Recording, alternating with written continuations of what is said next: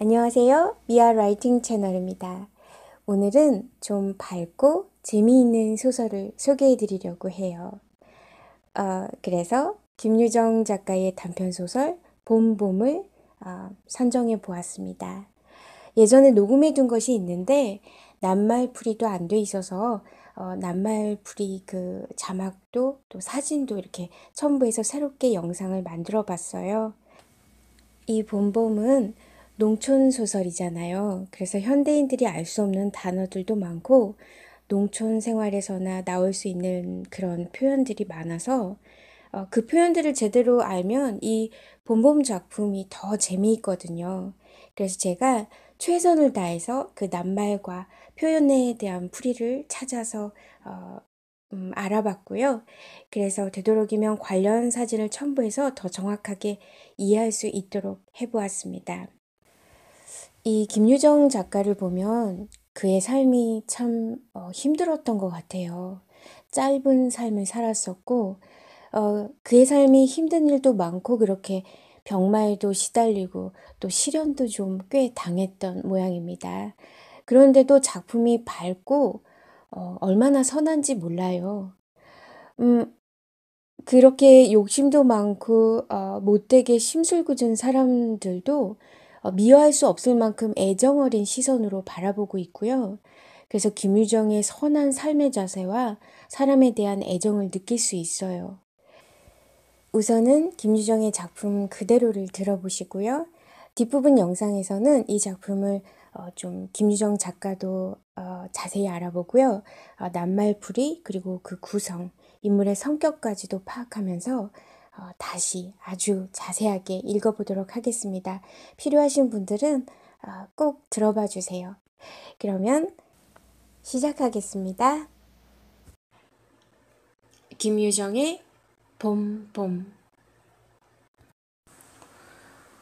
장인님, 이제 저 내가 이렇게 뒤통수를 긁고 나이가 찼으니 성례를 시켜줘야 하지 않겠느냐고 하면 대답이 늘 이 자식아 성례구 뭐고 미쳐 자라야지 하고 만다. 이 자라야 한다는 것은 내가 아니라 내 아내가 될 점순이의 키 말이다. 내가 여기에 와서 돈 한 푼 안 받고 일하기 3년하고 꼬박 7달 동안을 했다. 그런데도 미처 못 자랐다니까 이 키는 언제야 자라는 겐지. 짜장 영문 모른다. 일을 좀 더 잘해야 한다든지 내가 많이 밥을 먹는다고 노상 걱정이니까 밥을 좀 덜 먹어야 한다든지 하면 나도 얼마든지 할 말이 많다. 하지만 점순이가 아직 어리다니까 더자라야 한다는 여기에는 어찌 볼 수 없이 그만 벙벙하고 만다. 이래서 나는 애초 계약이 잘못된 걸 알았다.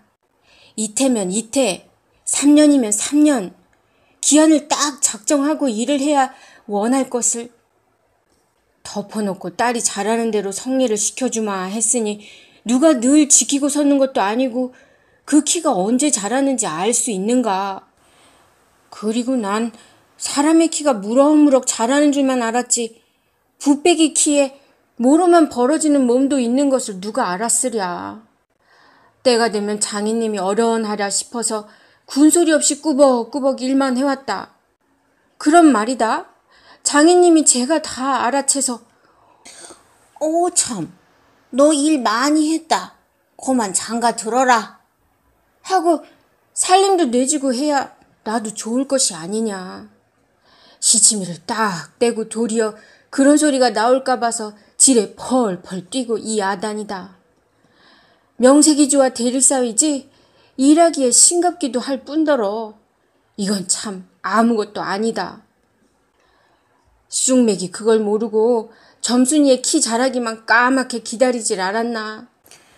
언젠간 하도 갑갑해서 자를 가지고 덤벼들어서 그 키를 한번 재볼까 했다마는 우리는 장인님이 내외를 해야 한다고 해서 마주서 이야기 한마디 하는 법 없다.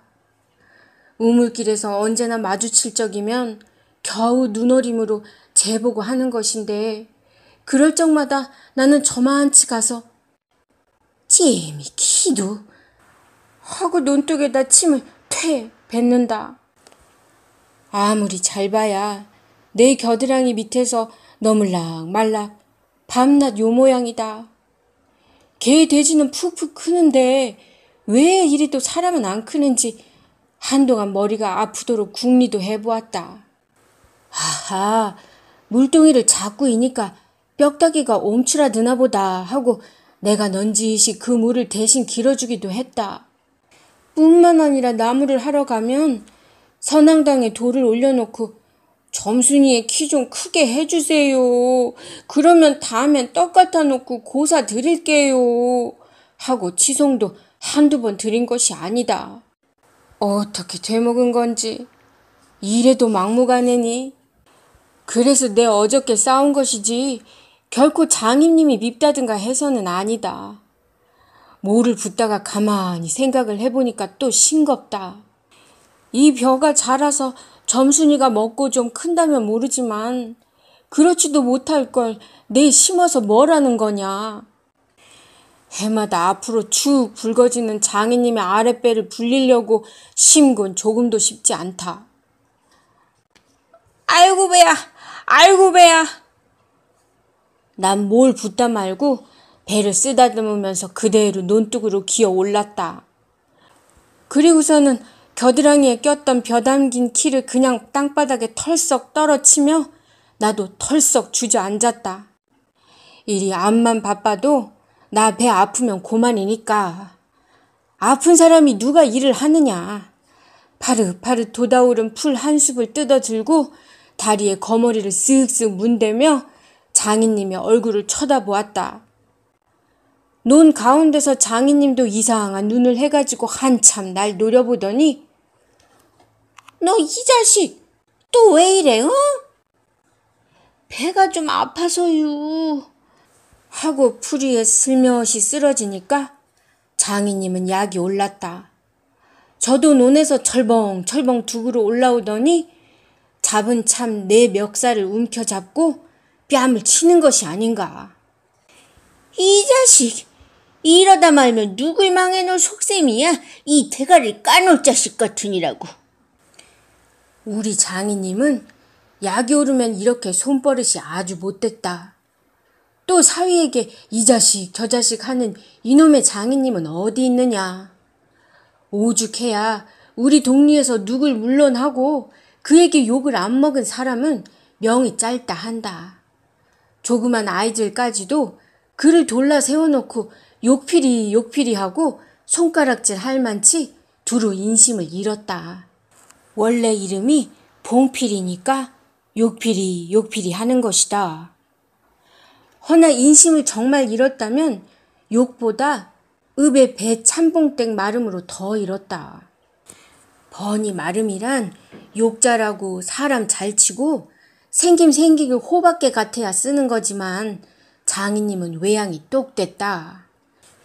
장인에게 닭다리 좀 보내지 않았다든가 애벌레 논때 품을 좀 안 준다든가 하면 그해 가을에는 영락없이 땅에 뚝뚝 떨어진다. 그러면 미리부터 돈도 먹이고 술도 먹이고 안달 재신, 안달 재신으로 돌아치던 놈이 그 땅을 슬쩍 돌라앉는다. 이 바람에 장인님 집 외양간에는 눈깔 커다란 황소 한 놈이 절로 엉금엉금 기어들고 동리 사람들은 그 욕을 다 먹어가면서도 그래도 굽실굽실 하는 게 아닌가. 그러나 내겐 장인님이 감히 큰소리할 계제가 못 된다. 뒷생각은 못하고 뺨 한 개를 딱 때려놓고는 장인님은 무색해서 덤덤히 쓴 침만 삼킨다. 난 그 속을 퍽 잘한다. 조금 있으면 갈도 꺾어야 하고 모도 내야 하고 한참 바쁜 때인데 나 일 안 하고 우리 집으로 그냥 가면 고만이니까.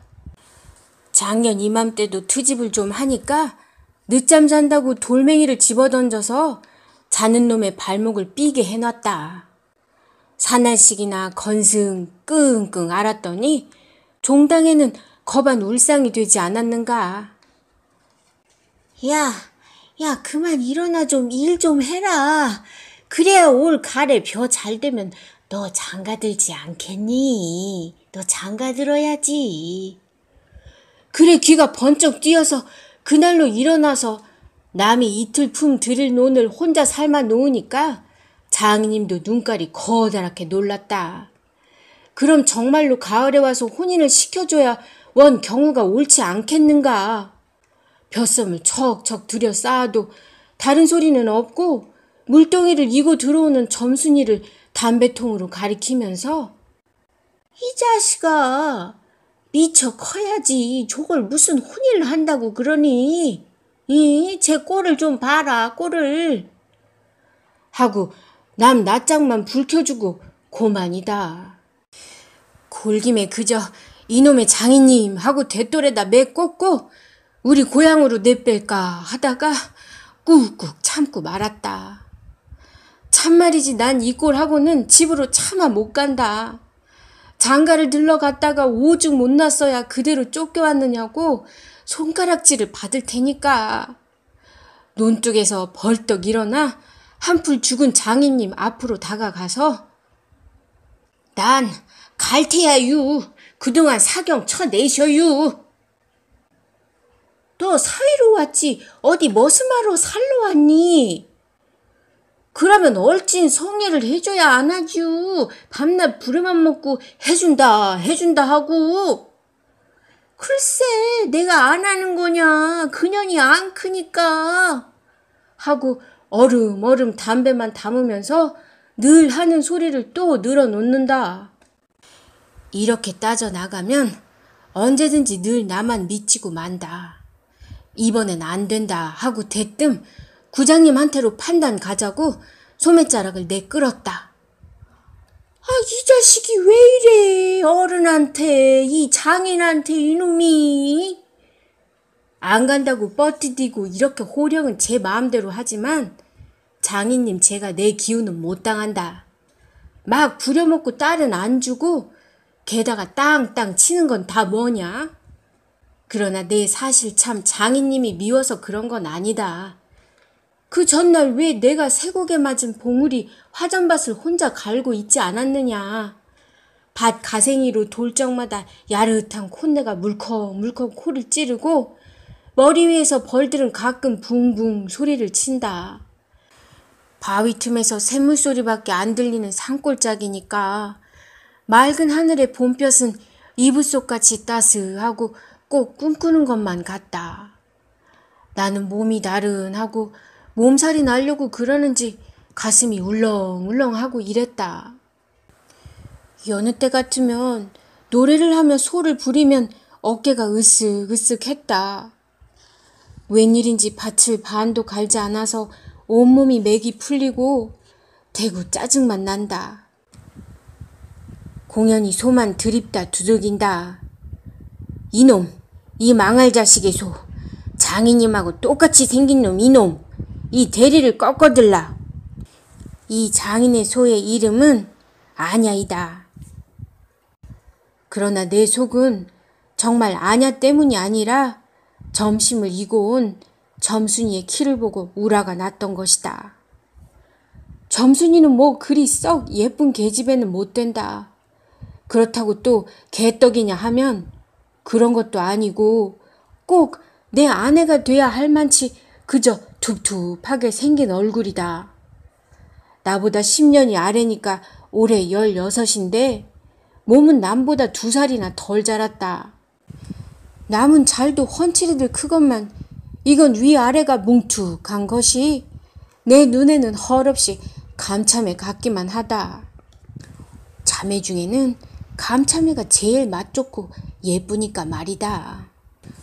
둥글고 서글한 눈은 서글서글하니 좋고 좀 지쳐 찢어졌지만 입은 밥술이나 톡톡히 먹음직하니 좋다. 아따 밥만 많이 먹게 되면 팔자는 고만 아니냐. 헌데 한 가지 과가 있다면 가끔마다 몸이 너무 빨리빨리 논다. 그래서 밥을 나르다가 때없이 풀밭에다 깨박이를 쳐서 깨박치다 흙투성이 밥을 곧잘 먹인다. 안 먹으면 무안해 할까 봐서 이걸 씹고 앉아 있느라면 의적 의적 소리만 나고 돌을 먹는 겐지 밥을 먹는 겐지 그러나 이날은 웬일인지 성한 밥채로 밥머리에 곱게 내려놓았다. 그리고 또 내외를 해야 하니까 저만큼 떨어져 이쪽으로 등을 향하고 웅크리고 앉아서 그릇 나기를 기다린다. 내가 다 먹고 물러섰을 때 그릇을 와서 챙기는데 난 깜짝 놀라지 않았느냐. 고개를 푹 숙이고 밥함지에 그릇을 포개면서 날더러 들으라는 겐지 혹은 제 소린지 밤낮 일만 하다 말 텐가? 하고 혼자서 쫑알거린다. 고대 잘 내외하다가 이게 무슨 소린가 하고 난 정신이 얼떨떨했다. 그러면서도 한편 무슨 좋은 수가 있나 없는가 싶어서 나도 공중을 대고 혼잣말로 그럼 어떻게 해? 하니까 상례시켜달라지뭘 어떻게 해?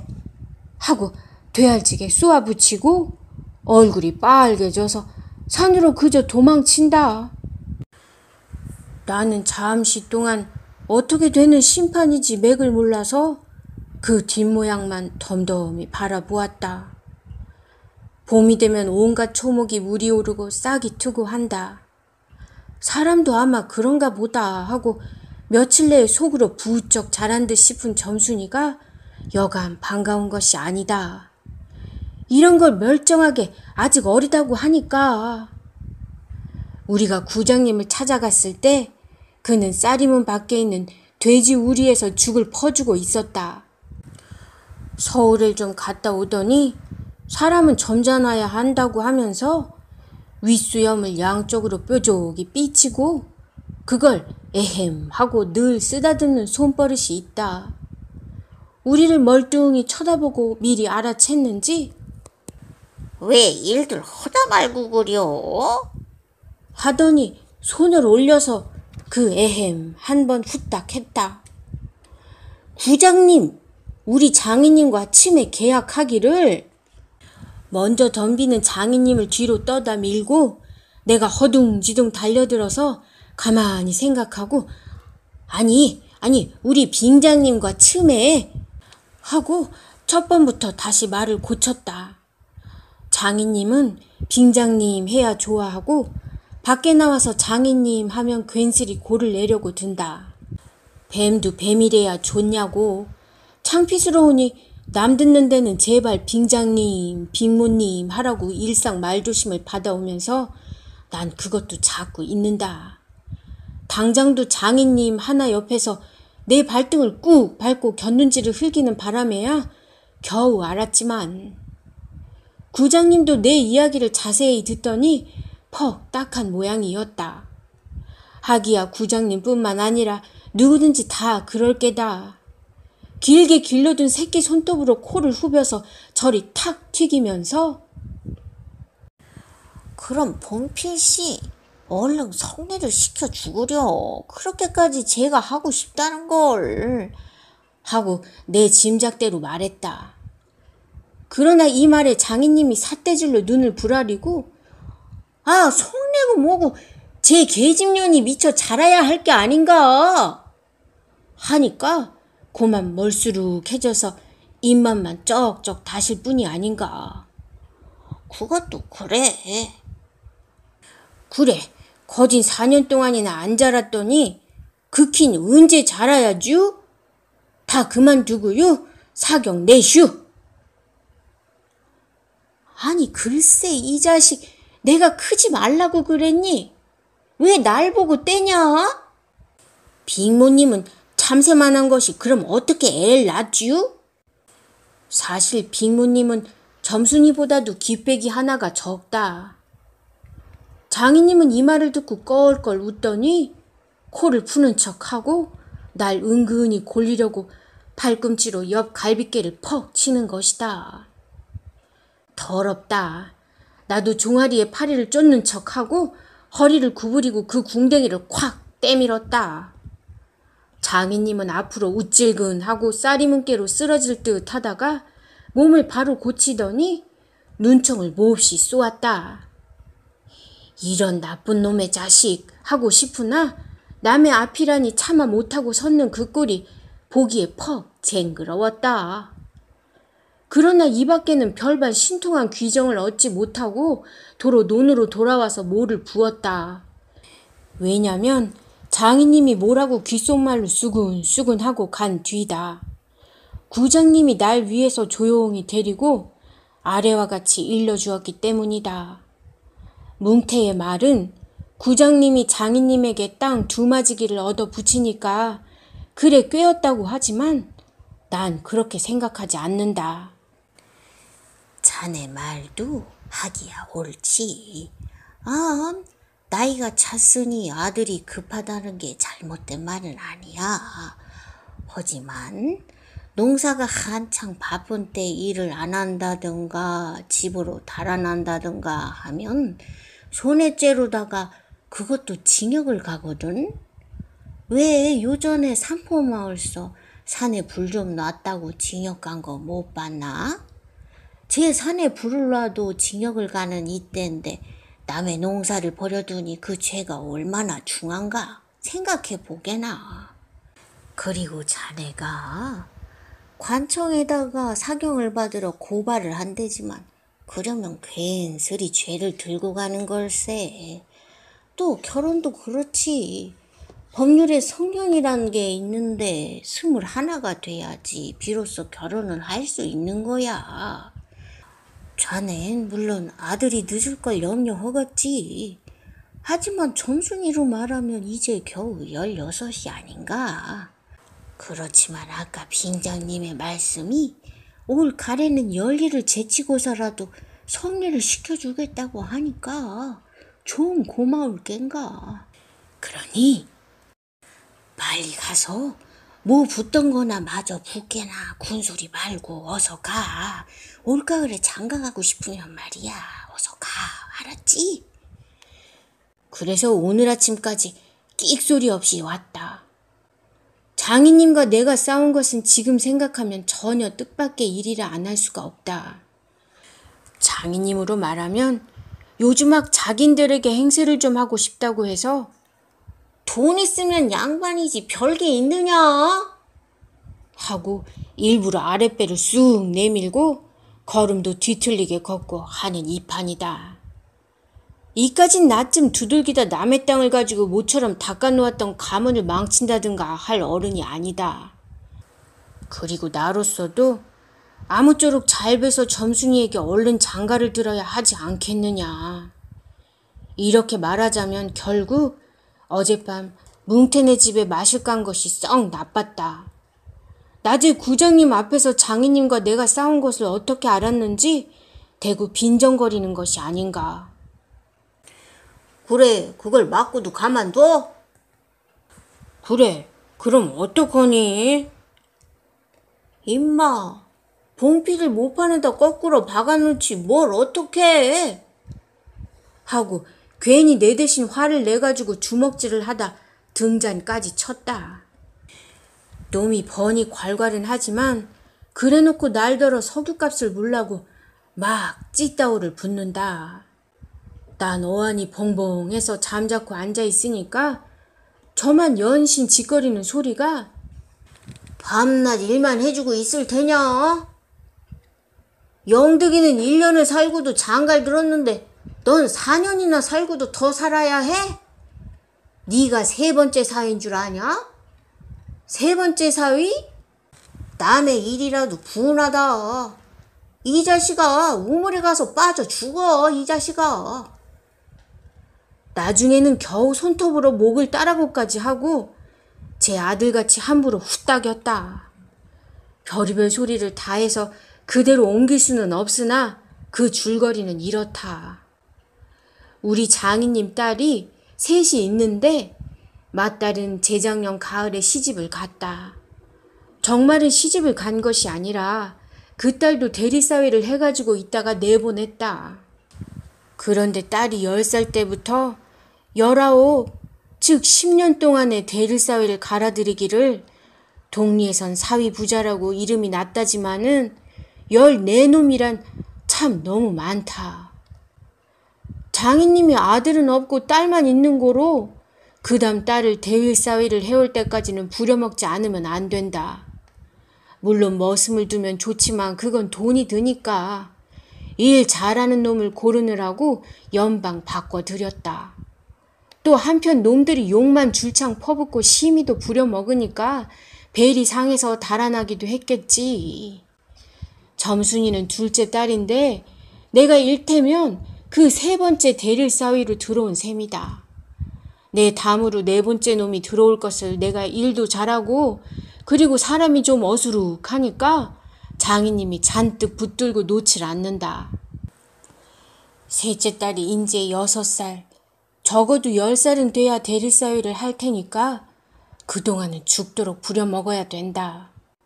그러니 인제는 속 좀 차리고 장가를 들려달라고 때를 쓰고 나자빠져라 이것이다. 나는 겉으로 엉엉하며 귀뚱으로 들었다. 뭉태는 땅을 얻어 붙이다가 떨어진 뒤로는 장인님만 보면 공연히 못 먹어서 으릉으릉 거린다. 그것도 장인님이 저 달라고 할 적에 제 집에서 위한다는 그 감투를 선뜻 주었다면 그럴 리도 없었던 걸. 그러나 나는 뭉태란 놈의 말을 전수히 고지 듣지 않았다. 꼭 고지 들었다면 간밤에 와서 장인님과 싸웠지 무사히 있었을 리가 없지 않은가. 그러면 딸에게까지 인심을 잃은 장인님이 혼자 나빴다.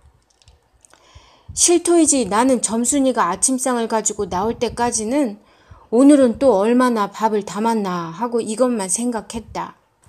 상에는 된장찌개하고 간장 한 종지, 조밥 한 그릇, 그리고 밥보다 더 수부룩하게 담은 산나물이 한대접 이렇다. 나물은 점순이가 틈틈이 해오니까 두 대접이고 네 대접이고 멋대로 먹어도 좋지만 밥은 장인님이 한 사발 외엔 더 주지 말라고 해서 안 된다. 그런데 점순이가 그 상을 내 앞에 내려놓으면서 제 말로 짓거리는 소리가 쿠장님한테 갔다 그냥 온담 그래? 하고 엊그제 산에서와 같이 되우 쫑알거린다. 나는 내가 더 단단히 덤비지 않고 만 것이 좀 어리석었다 속으로 그랬다. 나도 저쪽 벽을 향해서 외면하면서 내 말로 안 된다는 걸 그럼 어떡한담? 하니까 쇠임을 잡아채지 그냥 터이 바보야 하고 또 얼굴이 빨개지면서 성을 내며 안으로 셀쭉하니 튀어들어가지 않느냐 이때 아무도 본 사람이 없었게 망정이지 보았다면 내 얼굴이 애미 잃은 황새 새끼처럼 가엾다 했을 것이다. 사실 이때만치 슬펐던 일이 또 있었는지 모른다. 다른 사람은 암만 못생겼다 해도 괜찮지만 내 아내가 될 점순이가 병신으로 본다면 참 신세는 따분하다. 밥을 먹은 뒤 지게를 쥐고 일터를 가려 하다가 도로 벗어 던지고 바깥마당 공석 위에 들어 누워서 나는 차라리 죽는 이만 갖지 못하다 생각했다. 내가 일 안 하면 장인님 저는 나이가 먹어 못하고 결국 농사 못 짓고 만다. 뒷짐으로 트림을 꿀꺽 하고 대문 밖으로 나오다 날 보고서 이놈의 자식! 왜 또 이러니 이놈의 자식! 광격이 나슈. 아이고 배야. 기껏 밥 처먹고 무슨 광격이야. 남의 농사 버려주면 이 자식 징역 간다 봐라. 가도 좋아요. 아이고 배야. 참말 난 일 안 해서 징역 가도 좋다 생각했다.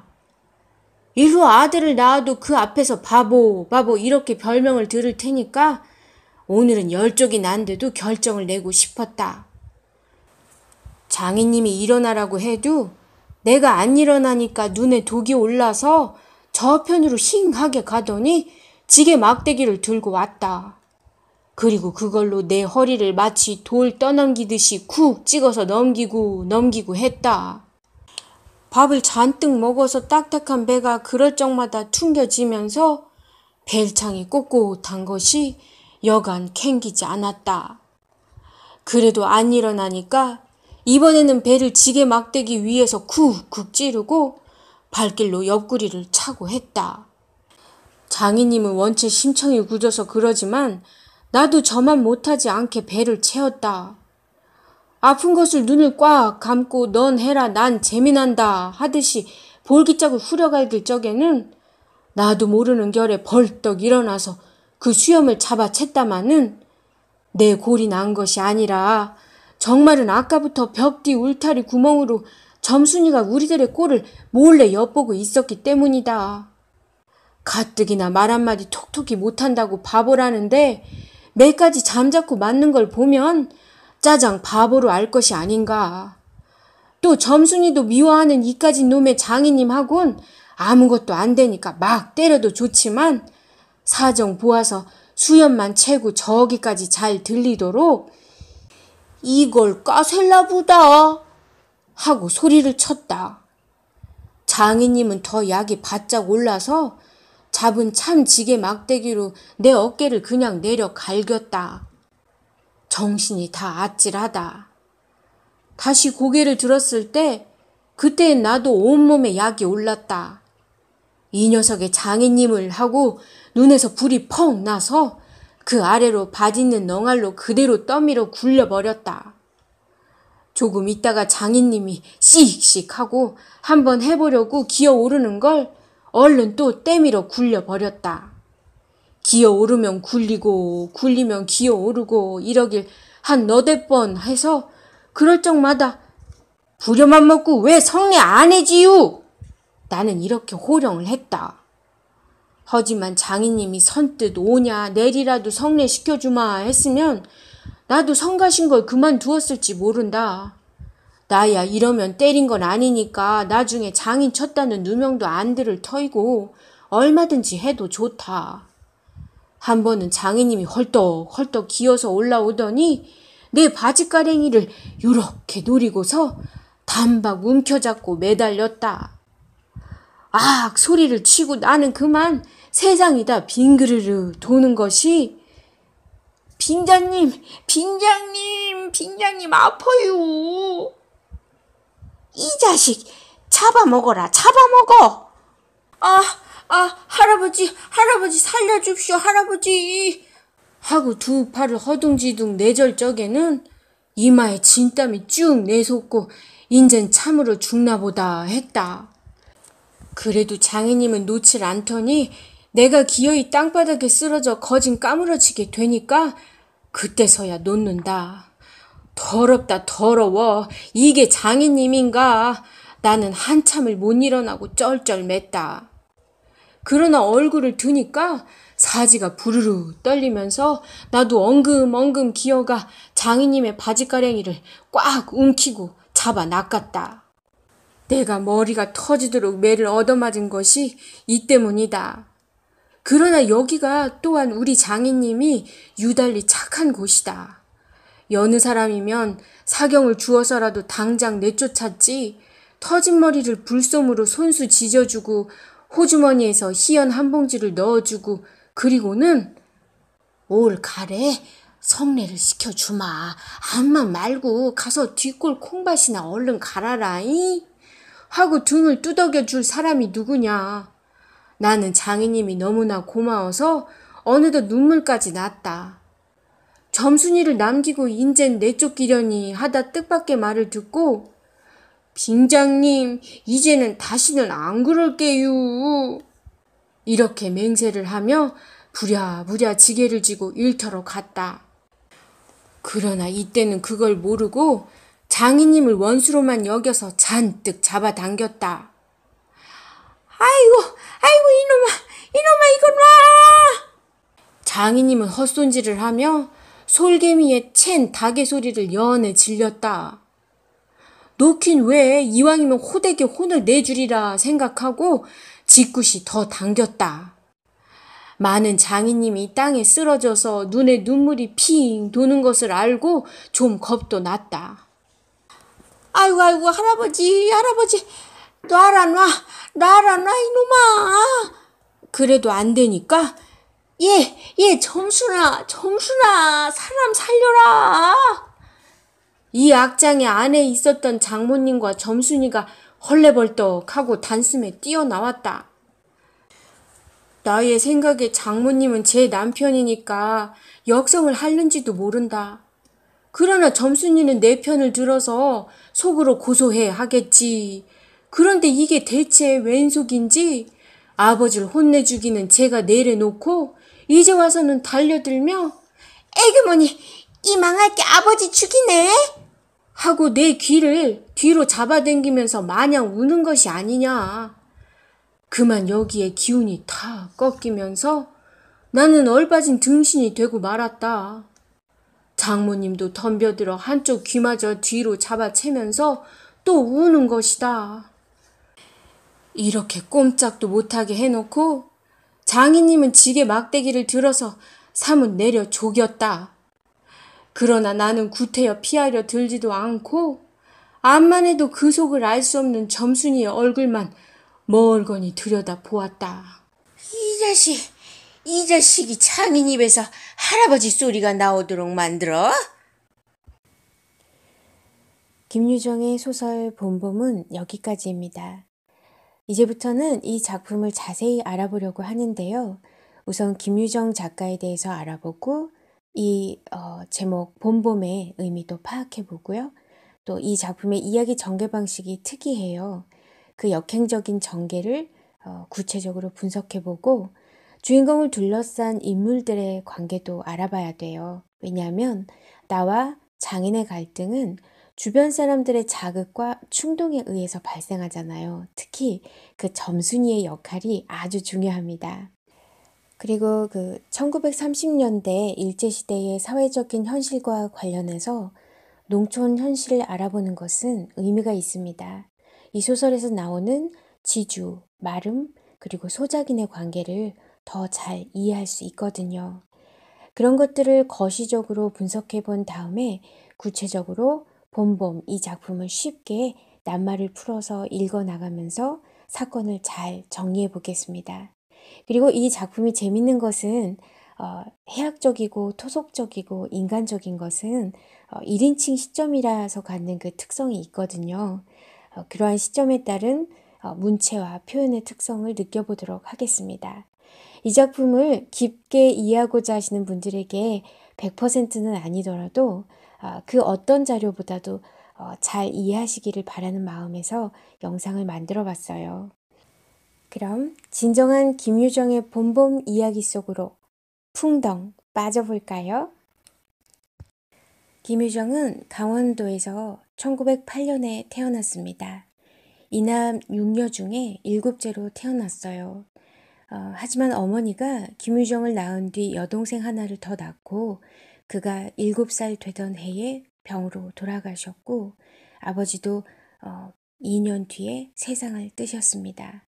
그렇게 어린 나이에 부모를 잃게 된 거예요. 이후로 집안 살림을 맡게 된 형 김유구는 방탕한 생활을 하는 사람이었습니다. 계속해서 이사를 다니면서 어, 가세가 줄어들었다고 해요. 김유정은 1916년부터 1919년까지 근처에 글방을 다니면서 글을 배우기 시작했고 초등학교에 들어가서도 성적이 우수했다고 합니다. 휘문고등학교를 거쳐 1930년 연희전문학교 문과에 입학했지만 두 달 만에 제적을 당해서 어, 중퇴를 하게 됩니다. 상세한 기록은 없고 어, 대체로 수업 일수를 채우지 못했던 것으로 그렇게 추정하고 있습니다. 휘문고개를 졸업했던 해에 어, 4살 연상의 기생 박록주를 보고 한눈에 반해서 짝사랑을 시작하게 되어 그는 그녀를 2년 가까이 병적으로 괴롭게 사, 그 짝사랑을 하다가 어느 날 어, 갑자기 형이 있는 춘천으로 내려갑니다. 그는 이미 휘문고교 시절부터 늑막염이나 폐결핵 등의 병을 앓기 시작했고 형에게 내려가서 병치료와 그 생활비를 요구했지만 거절당했어요.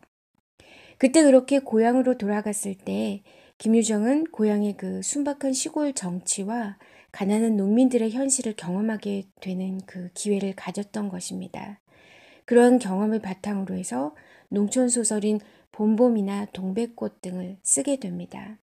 그리고 매형의 주선으로 병도 휴양할 겸 충청도의 한 광업소 현장 감독일을 맡게 되는데요. 석 달 동안의 그곳의 경험을 바탕으로 나중에 그 금따는 콩밭, 노다지 등의 모티브가 되었던 것입니다. 그는 1930년부터 음, 32년까지 고향에 머무르면서 마을 청년들을 모아서 농우회를 조직하고 농촌 계몽 운동을 벌이기도 했습니다. 김유정은 1932년부터 첫, 그 첫 작품인 심청을 시작으로 글을 쓰기 시작해요. 그래서 1935년 조선일보 신춘문예에 소낙비가 1등으로 당선이 되고 조선중앙일보에는 노다지가 가작 입선을 하면서 이후 30편의 소설과 12편의 어, 수필, 그리고 한 편의 번역 그 탐정 소설, 그리고 한 편의 번역 동화를 남겼습니다. 하지만 그 1933년에 그 서울로 올라왔을 때 둘째 누나의 집에 얹혀 살게 되는데 그는 원래 고등학교 시절에 발생한 그 치질을 가지고 있었고 이미 늑막염이 악화된 상태에서 폐결에까지 걸리게 됩니다. 1934년 계속해서 누나의 집에 그 식객살이를 하면서 어, 글을 계속 쓰기는 하지만 그는 돈이 생기는 대로 술값으로 그 써버려요. 이미 농촌과 그 광업소 현장 감독 시절에도 계속해서 술을 마시고 있었거든요. 약을 사기보다는 술을 먹는 것이 문제였던 것 같습니다. 가정적으로 불안정했었던 그는 사랑에도 계속 실패를 했고 게다가 겹겹으로 덮쳐오는 병마와도 싸우는 그런 불행한 상태를 술에 많이 의존했던 것 같아요. 계속 누나들의 집에 얹혀 살면서 편하게 쉬고 글 쓸 곳도 없었습니다. 그는 죽기 11일 전 1937년 3월 18일 누나의 단칸방에서 커튼을 치고 촛불을 켜놓고 친구에게 필승전이라는 제목의 글을 어, 그 친한 친구 앞으로 남겨두었어요. 그 필승이라는 친구는 바로 안회남이었습니다. 그의 본명이 바로 안필승이었고요. 김효정은 휘문고등학교 보통학교에서 친구 안회남을 만나서 친하게 지냈어요. 그 안회남이 벌써부터 어, 김유정의 글 쓰는 재주를 알아보고 글을 쓰라고 권했다고 합니다. 안회남도 글을 쓰는 사람이었는데 월북한 작가입니다. 안회남이 남긴 김유정에 대한 글을 읽어드릴게요. 나는 유정이가 어느 날 무슨 날에 별세를 했는지 벌써 잊어버리고 모른다. 그가 살아있을 때에도 나는 그에게 잘하지 못했는데 그가 간 후에도 이렇게 잘못이 많다. 그러나 빼빼 말랐던 그의 모양, 나를 붙들고 통곡을 하던 꼴. 그것을 어찌 잊으려야 잊을 수 있겠는가. 늘 내 눈에 가득하다. 그리고 유정이는 숨이 끊어지기 전 바로 몇 시간 전에도 나에게 마지막 편지를 열 장이나 가깝게 썼는데 하며 김유정에 대한 그리움과 아쉬움을 표현하고 있습니다. 김유정이 그 필승 친구에게 쓴 편지를 읽어드릴게요. 그 편지 속에서 끝까지 삶에 대한 희망을 부여잡고 있었던 김유정을 생생하게 느낄 수 있습니다. 필승아, 나는 날로 몸이 꺼진다. 이제는 자리에서 일어나기조차 자유롭지 못하다. 밤에는 불면증으로 괴로운 시간을 원망하고 누워있다. 그리고 맹렬이다. 아무리 생각해도 딱한 일이다. 이러다가는 안 되겠다. 달리 도리를 차리지 않으면 이 몸을 일으키기 어렵겠다. 필승아, 나는 참말로 일어나고 싶다. 지금 나는 병마와 최후 단판이라 흥패가 이 고비에 달려 있음을 내가 잘 안다. 나에게는 돈이 시급히 필요하다. 그 돈이 없는 것이다. 필승아, 내가 돈 100원을 만들어 볼 작정이다. 동물을 사랑하는 마음으로 네가 조력해 주기 바란다. 또다시 탐정 소설을 번역해 보고 싶다. 그 외에는 다른 길이 없는 것이다. 허니, 네가 보던 중 아주 대중화되고 흥미있는 걸로 한 두억 원 보내주기 바란다. 그러면 내 50일 이내로 번역해서 너의 손으로 가게 하여 주마. 허거든 네가 적극 주선하여 돈으로 바꿔서 보내다오. 필승아, 물론 이것이 무리임을 잘 안다. 무리를 하면 병을 더 친다. 그러나 병을 위해서 업집어 무리를 하지 않으면 안 되는 나의 몸이다. 그 돈이 되면 우선 닭을 한 서른 마리 고아 먹겠다. 그리고 땅꾼을 들여 살모사를 구렁이를 십여 마리 먹어보겠다. 그래야 내가 다시 살아날 것이다. 그리고 궁둥이가 쏙쏙구리 돈을 잡아먹는다. 돈, 돈, 슬픈 일이다. 빌승아 나는 지금 막다른 골목에 막닥들였다. 나로 하여금 너의 팔에 의지하여 광명을 찾게 하여다오. 나는 요즘 가끔 울고 누워있다. 모두가 답답한 사정이다. 반가운 소식 전해다오. 김유정으로부터 탐정 소설은 김유정이 사망한 후에 잃어버린 보석이라는 제목으로 신문에 연재가 되었어요. 그는 치열하게 병상 중에서도 그 작품을 번역했던 것입니다.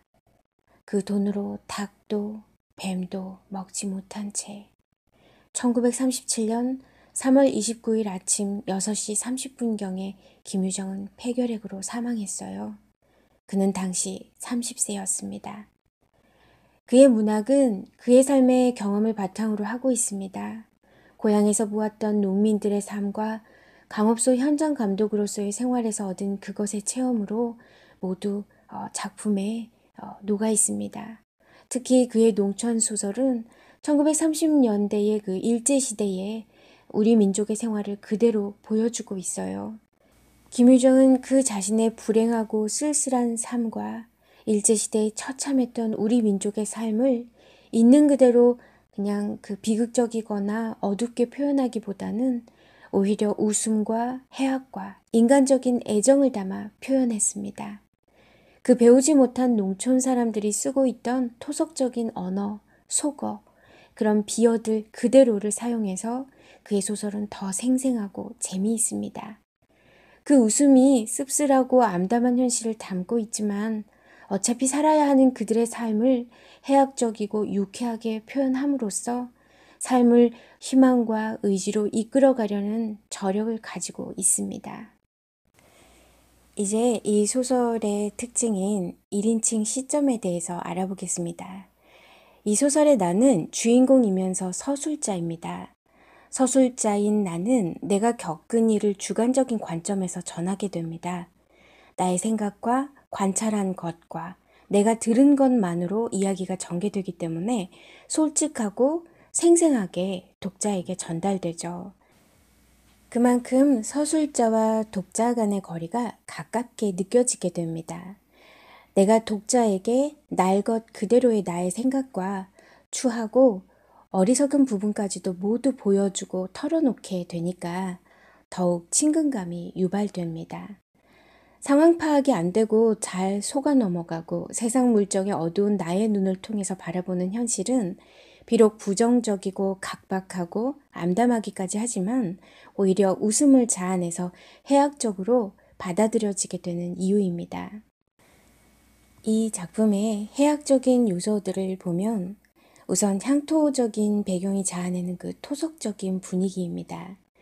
논의를 하다가 논둑으로 올라와서 다리에 묻은 거머리를 주위에 있는 풀을 뜯어서 쓱쓱 문대어 떼어낸다든가 이런 것들은 절대로 도시에서는 볼 수 없는 광경들입니다. 그리고 봄이 돼서 나의 가슴이 울렁울렁 거리는 것을 주변의 꽃들이 만발해서 움직일 때마다 그 꽃내가 벌을 불러들이는 것처럼 나를 자극한다든가 하는 것들은 어, 내가 생활하는 그 논밭을 둘러싼 자연의 주변 환경 속에서 자아내는 풍경입니다. 어, 그리고 거침없고 노골적인 비속어라든가 순박하게 들리는 사투리들도 어, 웃음을 자아내게 하고요.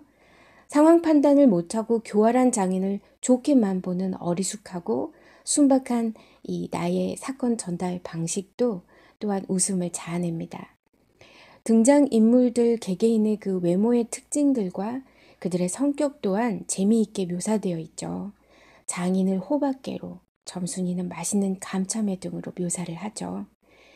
어, 희극적인 인물들이 나에게 미치는 영향을 나는 나의 신뢰도와 애정 정도에 따라서 받아들이기 때문에 혼돈이 되고 특히 장인의 진위를 파악하지 못하고 소, 어, 속아 넘어가는 그런 어리숙함이 답답하면서도 웃음이 나옵니다.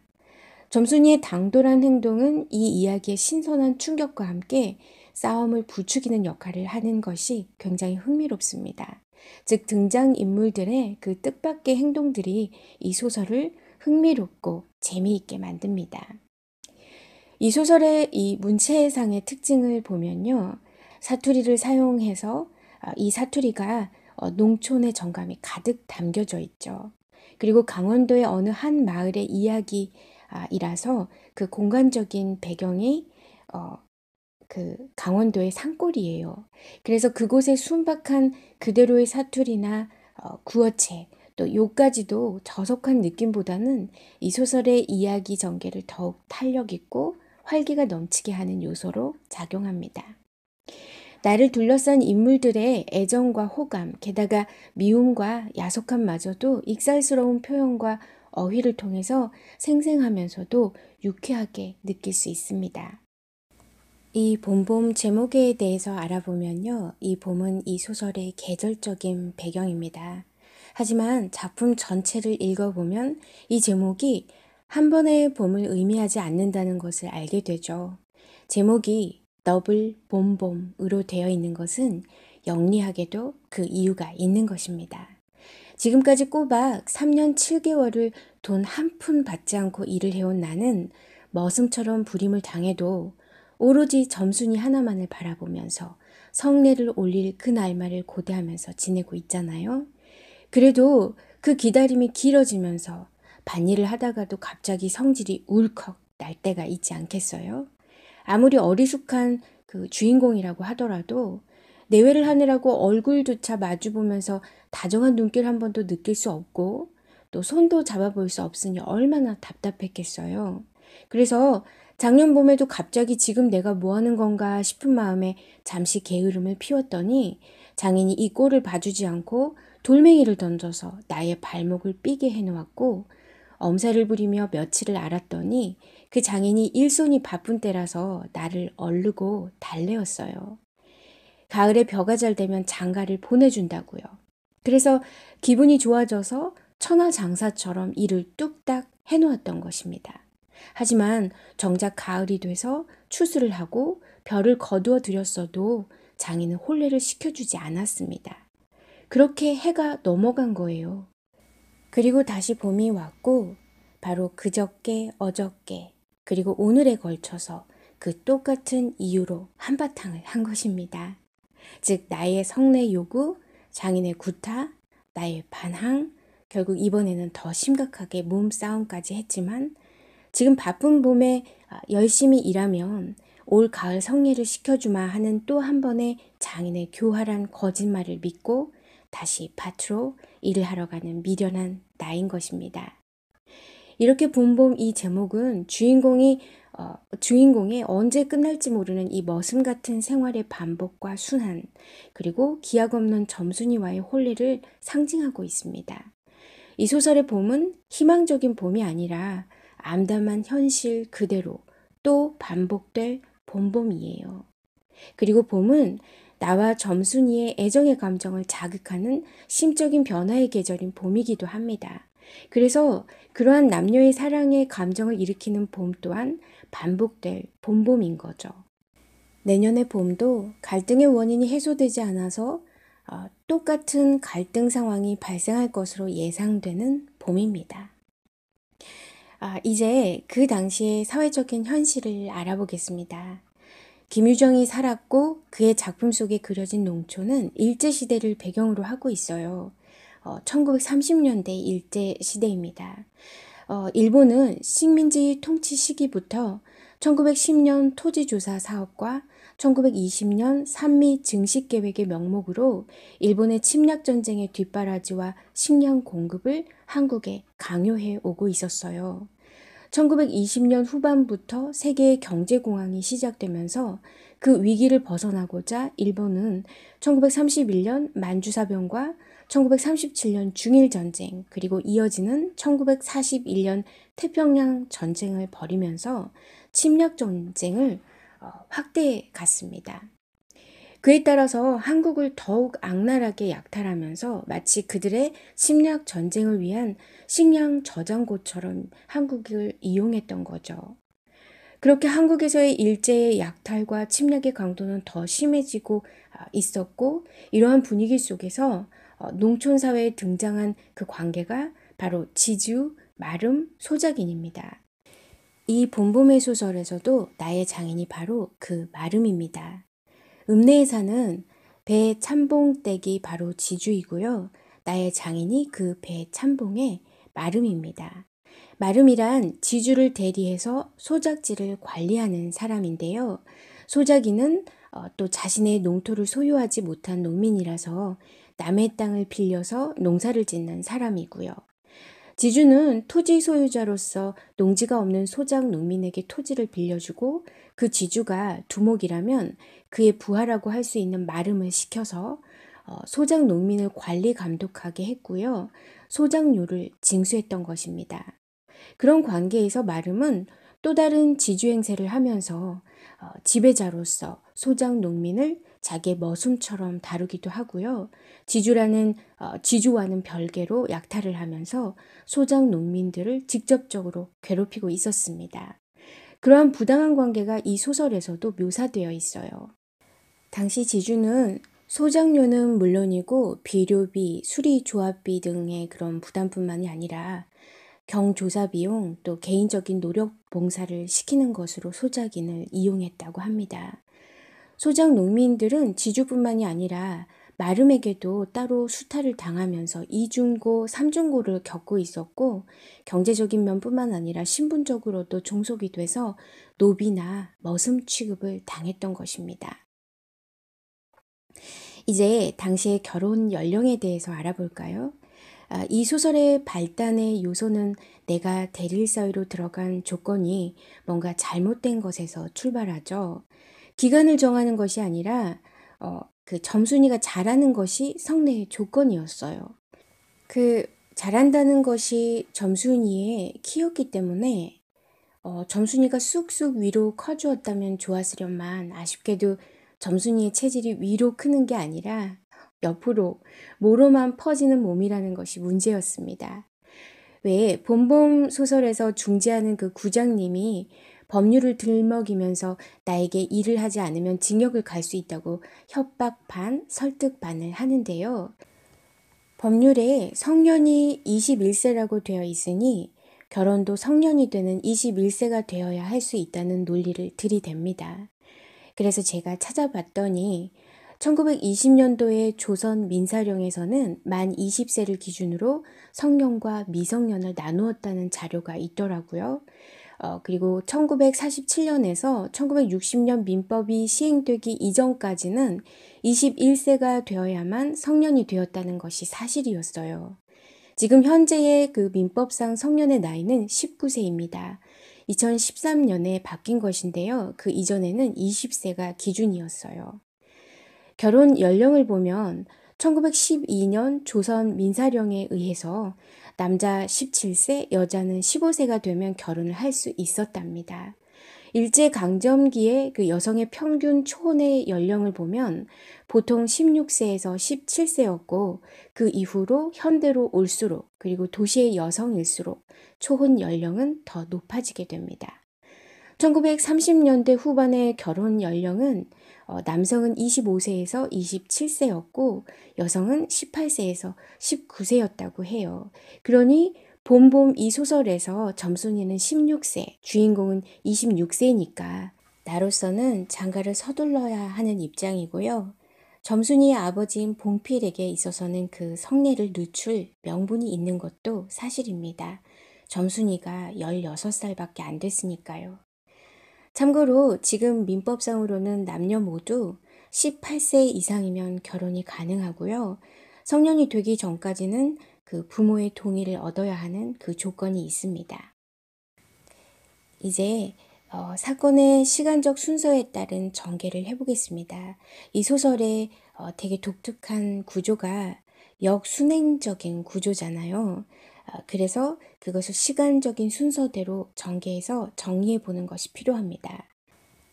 나는 서술자로서 오늘을 기준으로 해서 어제와 그저께 있었던 사건들을 과거와 현재를 섞어서 순서 없이 떠올리면서 이야기하고 있습니다. 여기서 저도 헷갈려서 알려드리고 싶은데요. 이 소설에서는 이야기를 전개하면서 엊그저께, 그저께, 그리고 어저께를 사용하고 있어요. 그래서 그 단어를 정확하게 알아보고 어, 구분해 보도록 하겠습니다. 이 중에서 더 과거인 것을 우선 보면 엊그저께예요. 바로 며칠 전을 의미합니다. 엊그저께 혹은 짧게 엊그제라고도 하죠. 어, 그저께는 어제의 전날, 즉 이틀 전이고요. 그저께를 그제로도 주, 어, 줄여서 사용할 수 있습니다. 어저께는 바로 전날인 어제이고요. 이제 사건의 순서대로 잘 정리해 보겠습니다. 사건의 발달을 보면 봄이라서 몸도 기분도 나른해지는 날을 느끼고 있었어요. 왠지 어, 봄 꽃내음이 어디선가 풍겨오면서 가슴이 울렁울렁해지는 것입니다. 자연도 꽃과 벌이 사랑을 나누는데 나는 성내를 올리고 싶은 점순이를 앞에 두고도 얼굴도 제대로 볼 수조차 없는 거예요. 그래서 작년 이맘때도 한번 장인에게 대든 적도 있었고요. 그렇게 참고 있는 나를 그저께, 즉 이틀 전에 점심을 밭으로 가져온 점순이가 충동질을 하는 말을 하고 간 것입니다. 그 첫 번째 충동질에 나는 자극을 받게 됩니다. 그것이 바로 그저께 있었던 일이에요. 어, 그리고 어저께는 바로 그 그저께 점순이의 자극도 받았고 참았던 우라도 터져서 일도 하기 싫고 해서 나는 배가 아프다고 꾀병을 합니다. 그것을 그냥 봐줄 리 없는 장인은 나의 멱살을 움켜쥐고 뺨까지 때립니다. 화가 난 나는 구장님에게 가서 누가 옳은지 따져보자고 대듭니다. 구장은 처음에는 나의 편을 들어주는가 싶더니 장인의 사주를 받아서 나에게 일을 하지 않으면 징역을 가게 될 거라고 겁도 주고요. 가을에는 장인이 장가를 들여준다고 어, 하더라면서 회유도 합니다.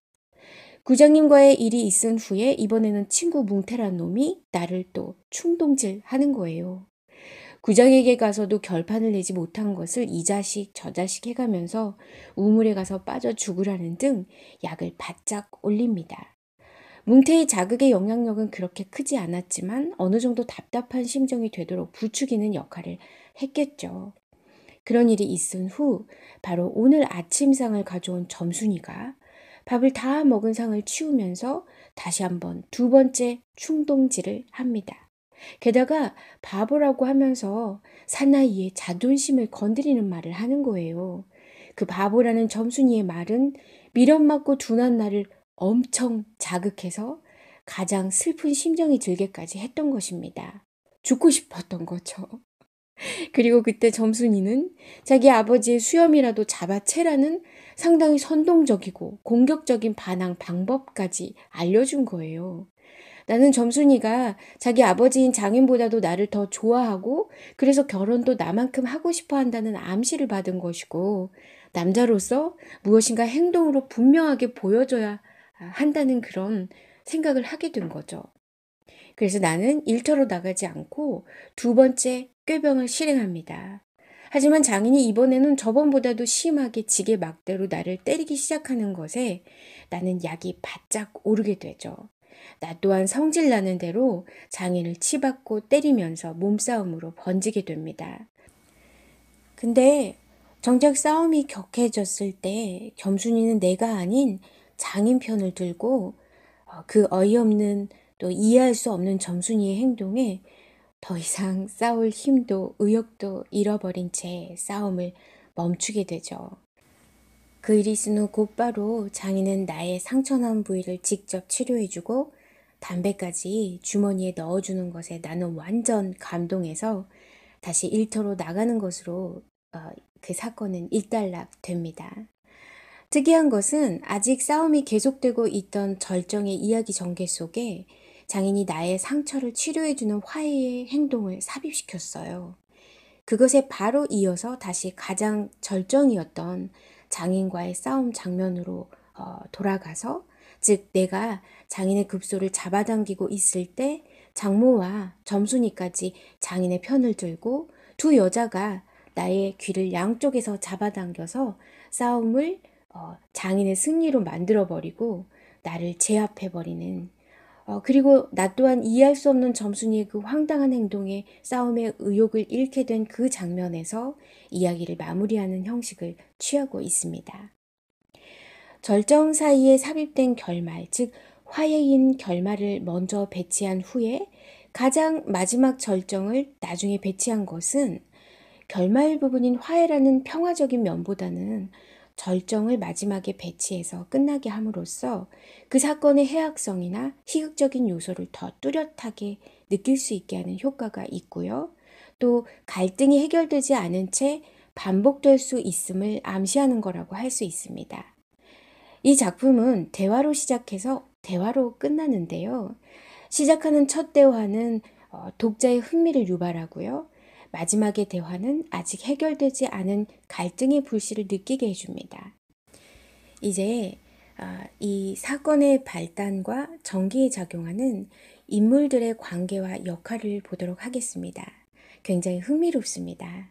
이 소설의 등장인물들을 보면 나를 둘러싸고 장인, 점순이가 가장 중요한 관계에 있고요. 그 이외에도 구장님과 나의 친구 뭉태, 그리고 잠시 마지막에 언급되는 장모가 있어요. 그들의 역학 관계를 자세하게 살펴보면 굉장히 흥미롭습니다. 나는 일단 대를, 대를 사이로 왔는데도 머슴 취급을 당하죠.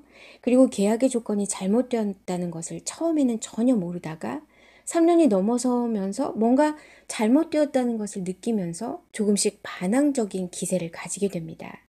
자신을 쑥맥이라고 평가할 만큼 마냥 어, 어리숙하지만은 않아요. 자기 자신과 자신의 상황에 대한 자각을 하기는 하죠. 문제는 정확하게 파악하는 게 아니라 어, 기분에 따라서 혹은 주변 사람들의 말에 따라서 흔들리고 특히 장인의 태도에 따라서 그의 교활한 진짜 의도를 파악하지 못합니다. 조금 정신 차리고 사태를 파악하는가 싶을 때 장인이 조금만 잘해주면 해벌쭉 마음이 풀어져 버리고 마는 거예요. 감언이설, 즉 자신에게 달콤한 말을 해주고 이로운 말을 해주면 훅 넘어가 버리는 그런 성격입니다. 그렇게 당하고서도 장인이 자신의 상처를 직접 치료해주고 또 담배 한 갑을 어, 찔러주는 것, 주머니에 찔러주는 것에 마음이 풀려서 장인이 원래 나쁜 사람이 아니고 착한 사람이라는 생각으로 바뀌어버리는 거예요. 그리고 자기에게 가장 중요한 사람인 점순이의 말에 휘둘리면서 여자의 마음을 알 수가 없어 당황해지고 말죠. 이렇게 순박하고 어리숙하고 상황 파악이 명확하게 안 되는 나에 비해서 장인은 보통 고단수가 아닙니다. 딸만 셋이 있는데 첫 번째 딸이 자라는 동안 대릴 사이로 머슴같이 일하고 쫓겨나거나 지쳐서 나가 떨어진 남자들이 벌써 10명이 거쳐갔고요. 이제 둘째 딸이 크는 동안 대릴사의 명목으로 돈 한 푼 안 주고 써먹은 남자들이 또 나 말고도 이미 두 명이 먼저 거쳐가서 나는 세 번째라는 것입니다. 아직 점순이는 16살이고 막내딸은 6살이라서 나의 기다림은 길고도 멀기만 한 거죠. 겉보기에는 어리숙한 척 하기도 해요. 하지만 속으로는 엉큼한 구석이 잔뜩 들어 있습니다. 점순이의 나이가 아니라 키가 자라야 한다는 것으로 나의 미련한 만큼이나 말도 안 되는 어리숙한 조건으로 장단을 맞추지만 속으로는 완전히 나의 약점을 다 꿰고서 좋아하고 싫어할 말을 주었다 뺏었다 하면서 손안에서 가지고 놀고 있는 것입니다. 욕심 많아서 밉상인 인물이지만 나와의 갈등에서 나를 성질대로 막 부리다가도 계속 일을 시켜 먹으려는 이익을 위해서 나를 얼르고 달래는 과정에서 진짜 웃음을 유발하는 상황이 연출이 되고요. 이야기를 흥미롭게 이끌어가는 희화화된 인물입니다. 서술자인 내가 그렇게도 당하면서도 순진하게 장인을 착하다고 보는 관점은 우리 독자에게도 전이가 돼서 봉필이라는 인물을 미워할 수 없는 마음이 되는 거예요. 이제 점순이를 보면 점순이는 겉으로 보기에 전혀 영악해 보이지 않습니다. 어, 몸매가 통통하고 짭달막한 것이 어째 준하기만할 것도 같아요. 어, 점심밥을 밭으로 이고 오다가 넘어지는 실수를 하는 등 어, 나랑 딱 어울릴 만큼 어리숙해 보이지만 그 속이 보통 당돌한 것이 아닙니다.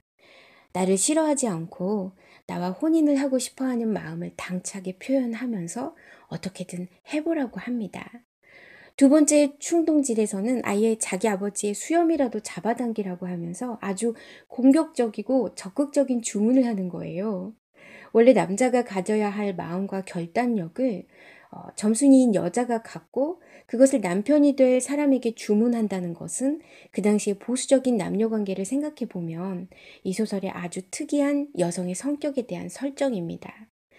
김유정의 또 다른 소설 동백꽃에서도 그렇게 전도된 성 역할이 소설의 재미를 주는 아주 중요한 요소로 작용을 하잖아요.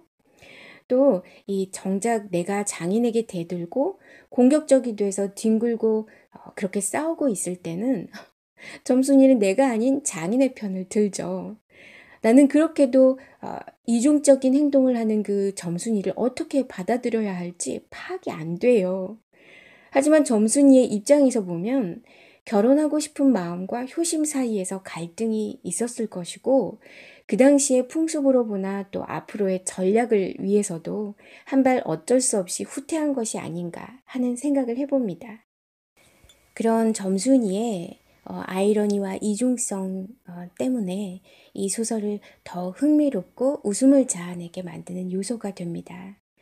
구장님은 지금의 이장이나 통장에 해당되는 어, 인물인데요. 이 인물도 이중적인 면을 지니고 있어요. 구장은 서울을 드나든다거나 그 뭐 법률, 징역, 소장 이런 법률적인 용어들을 사용하면서 지식이 있는 것처럼 행세를 합니다. 나는 진짜 그렇게 보여요. 그래서 나는 그를 엄청 신뢰하고 있죠. 그럼 그가 사실은 마름인 장인과의 관계에서는 약자인 소작인의 위치에 있기 때문에 객관적으로 나의 문제를 어, 판단하거나 어, 나를 지지해 줄 수 있는 그런 입장이 아닙니다. 진정한 중재자가 될 수 없는데도 나는 그를 믿고 있는 거예요. 장인의 사주를 받아서 나를 협박하고 얼르는 교활함을 마찬가지로 가지고 있습니다. 나의 문제의 진정한 해결에는 1도 관심이 없는 거예요. 어, 이제 또 내 친구의 뭉태는 같은 동네에 살면서 이 인물이 또 공정한 심판자가 될 수가 없는 입장입니다. 지금까지 해왔던 장인의 비행과 어, 장인의 속셈을 사실 그대로 알려주는 면이 있지만 뭉태 자신이 가지고 있는 장인에 대한 반감이 더 추가가 돼서 너무 오버하는 면이 있거든요. 그래서 나는 그가 너무 과장되게 부풀려서 장인을 비난하고 있다는 그 인상을 갖게 됩니다. 나의 처지를 일깨워주고 싸움까지 충동질 하는데 그 자극과 영향력은 그리 크지 않습니다. 그렇다고 하더라도 점순이의 어, 두 번의 충동질과 아, 함께 그 미약하나마 나에게 영향을 주고 있는 것도 사실이죠. 문제는 뭉태가 친구라고 해도 진정한 장인과의 관계를 내가 주도해 갈 수 있는 그런 방법은 제시해 주지도 못할 뿐더러 기운만 빼는 싸움으로 나를 이끌려는 그 면에서 힘이 너무 실려 있기 때문에 내가 상황을 이성적으로 해결할 수 있는 방법을 얻을 수가 없습니다. 보세요. 나와 장인의 근본적인 갈등 관계 속에 점순이가 있는데요. 그래도 나를 지지하고 힘이 되어줄 사람이 점순이와 뭉태잖아요. 여기에서 뭉태는 내가 거의 신뢰하지 않고 귀등으로만 그의 말을 듣죠. 그리고 점순이가 내 편인가 했더니 정작 중요한 순간에는 장인에게로 힘이 쏠립니다. 장인에게는 구장의 힘이 보태지고 장모도 힘이 되어주죠. 그리고 결정적인 순간에 점순이가 가장 어, 장인의 편을 드니까 전체적으로 보면 나는 싸움에서 결국 질 수밖에 없는 구조를 가지고 있습니다. 나를 혼란스럽게 하는 것은 내가 믿고 있는 사람들, 즉 점순이와 구장님의 이중적인 태도로 인해서 나는 사태를 파악할 수도 없고 어리숙한 판단력이 계속돼서 중심을 더 잃게 되는 것입니다. 즉, 갈등이 근본적으로 해결되지 못하는 이유, 또 내가 성례를 치룰 수 있을 것인가 하는 의문이 드는 이유, 그리고 내가 계속해서 머슴처럼 일만 하고 작년의 봄과 이번 해의 봄에 치룬 이 갈등이 다음, 아, 다음 해에서도 계속될 것이라는 그 암담한 느낌이 드는 이유는 뚜렷한 세 가지 요소가 있습니다. 즉, 우선 나의 어리숙함으로 인해서 계속 꾀임에 빠질 것이라는 점, 그리고 두 번째로 계속 돈 한 푼 안 주고 일만 시켜서 이익을 보려는 욕심쟁이 어, 장인이라는 점, 또 세 번째로 점순이의 이중적인 입장과 태도라는 것이 딱 맞물려서 이 문제를 해결하기가 쉽지 않다는 것입니다. 음, 여기까지 본봄에 대해서 좀 더 깊이 있게 이해하기 위해서 어, 여러 가지 문제를 좀 넓게도 바라보고 어, 자세한 자료도 알아보았습니다. 아, 이제 마무리 단계에서요. 음, 말씀드리고 싶은 게 어, 영상을 만들기 위해서 자료를 찾다 보니까 자료마다 어, 다른 부분이 너무 많더라고요. 정말 놀랬어요. 너무 다양한 버전이 있어서. 김유정이 어, 처음에 쓴 소설의 원문이 무엇인지 알 수가 없었습니다. 왜냐하면 출판사마다 김유정의 소설 그대로가 실리지 않고 읽기 편하게 어, 바꾸어서 사용된 용어나 표현들이 제법 많이 있었어요. 어, 정도의 차이만 있었을 뿐 그 일치되지 않은 용어들이 정말 많았습니다. 그에 따라서 저의 영상도 김유정 고유의 본범과 다른 용어가 있을 것 같아서 좀 죄송합니다. 그 점을 말씀드리면서 혹시라도 고쳐야 할 부분이 있고 또 그 내용을 정확히 알고 계시는 분이 계시다면 언제든지 지적해 주시기 바랍니다. 진짜 댓글을 읽어보면 저보다 작품에 대해서 아시는 분들이 정말 많으시더라고요. 저는 틀린 부분을 고쳐나가면서 새로운 것을 배워나가는 그런 영상을 만들도록 노력하겠습니다. 어, 그리고 김유정의 단편들을 여러분에게 어, 그 기회가 닿는 대로 많이 소개해 드리려고 해요. 그 김유정의 삶을 들여다보면 참 안 됐다. 하나도 제대로 풀린 게 없었구나 하는 생각이 들어요. 시대도 힘든 시기에 태어났고 부모도 일찍 여의고 재산을 물려받은 형이 동생들을 도와줄 수 있는 그런 보통의 책임감을 어, 지닌 사람도 아니었고 이겨내기 어려운 병들을 어, 김유정은 가지고 있었잖아요. 그런데도 그가 쓴 글에는 사람을 이해하고 받아들이려는 선량함과 관용이 느껴집니다. 어떻게 그런 힘든 상황과 조건 속에서도 그렇게 밝은 기운이 도는 글을 썼는지, 쓸 수 있었는지 쉽지 않았을 거라는 생각이 듭니다. 그 당시에 참 많은 소설들이 일제강점기의 무거운 분위기를 그려내고 있잖아요. 그러한 진중한 무게의 문학들이 있는 가운데 그래도 아롱이 다롱이로 다양한 방식의 시도로 우리의 삶을 그려내는 것은 그 나름의 의미가 있을 거란 생각이 들고요. 그렇기 때문에 김유정의 이렇게 유쾌하고 해학적인 방식으로 그의 작품 속에서 그때 당시의 농촌 현실을 인간미 가득하게 느낄 수 있어서 좋았고요. 본봄에서는 남녀가 사랑을 할 때 밀당이나 오해가 발생하는 걸 재치있게 드러내고 있잖아요. 어, 그런 아기자기한 매력도 어, 읽으면서 참 흥미로웠습니다. 어, 저는 나중에 어, 나와 점순이가 즉 주인공과 점순이가 혼인을 할 수 있었을 거라고 상상해 봅니다. 가능하지 않았을까요? 장인인 봉필의 입장에서도 일 잘하고 선량한 사회를 두는 것이 나쁘지 않았을 것 같고요. 무엇보다도 점순이가 나를 좋아하잖아요. 그래서 내가 장인과 싸울 때 나의 편을 들어주지 못한 것을 미안해하지 않았을까요? 그렇게 좋아하는 그 쌀밥을 몰래 고봉으로 퍼주면서 그 애정을 미안함으로 표현하고 또 나는 아, 세상을 다 얻은 것처럼 갑자기 행복해져서 일을 신나게 했을 것 같습니다. 나 주인공에게 필요한 것은 어, 일을 열심히 하면서 음, 내가 봉필 장인에게 정말 필요한 존재라는 걸 보여주는 거예요.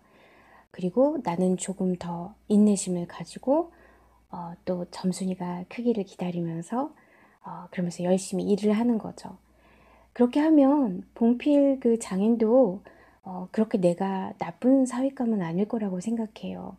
음, 그에게 있어서 제일 중요한 건 일을 잘하고 말 잘 듣고 그런 사회일 텐데 일단 나중에는 어, 파워를 갖게 되더라도 일단은 어, 전략상 어, 후퇴를 해서 음, 정말 점순이랑 결혼을 하고 싶다면 열심히 일을 하고 인내심을 기르고 그게 이기는 길 같습니다.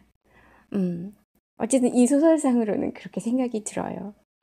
아, 그런 생각을 해보면서요. 어, 여기에서 이 영상을 마무리하겠습니다. 언제나 함께 해주시는 여러분 한 분한 한 분께 정말 감사드리고요.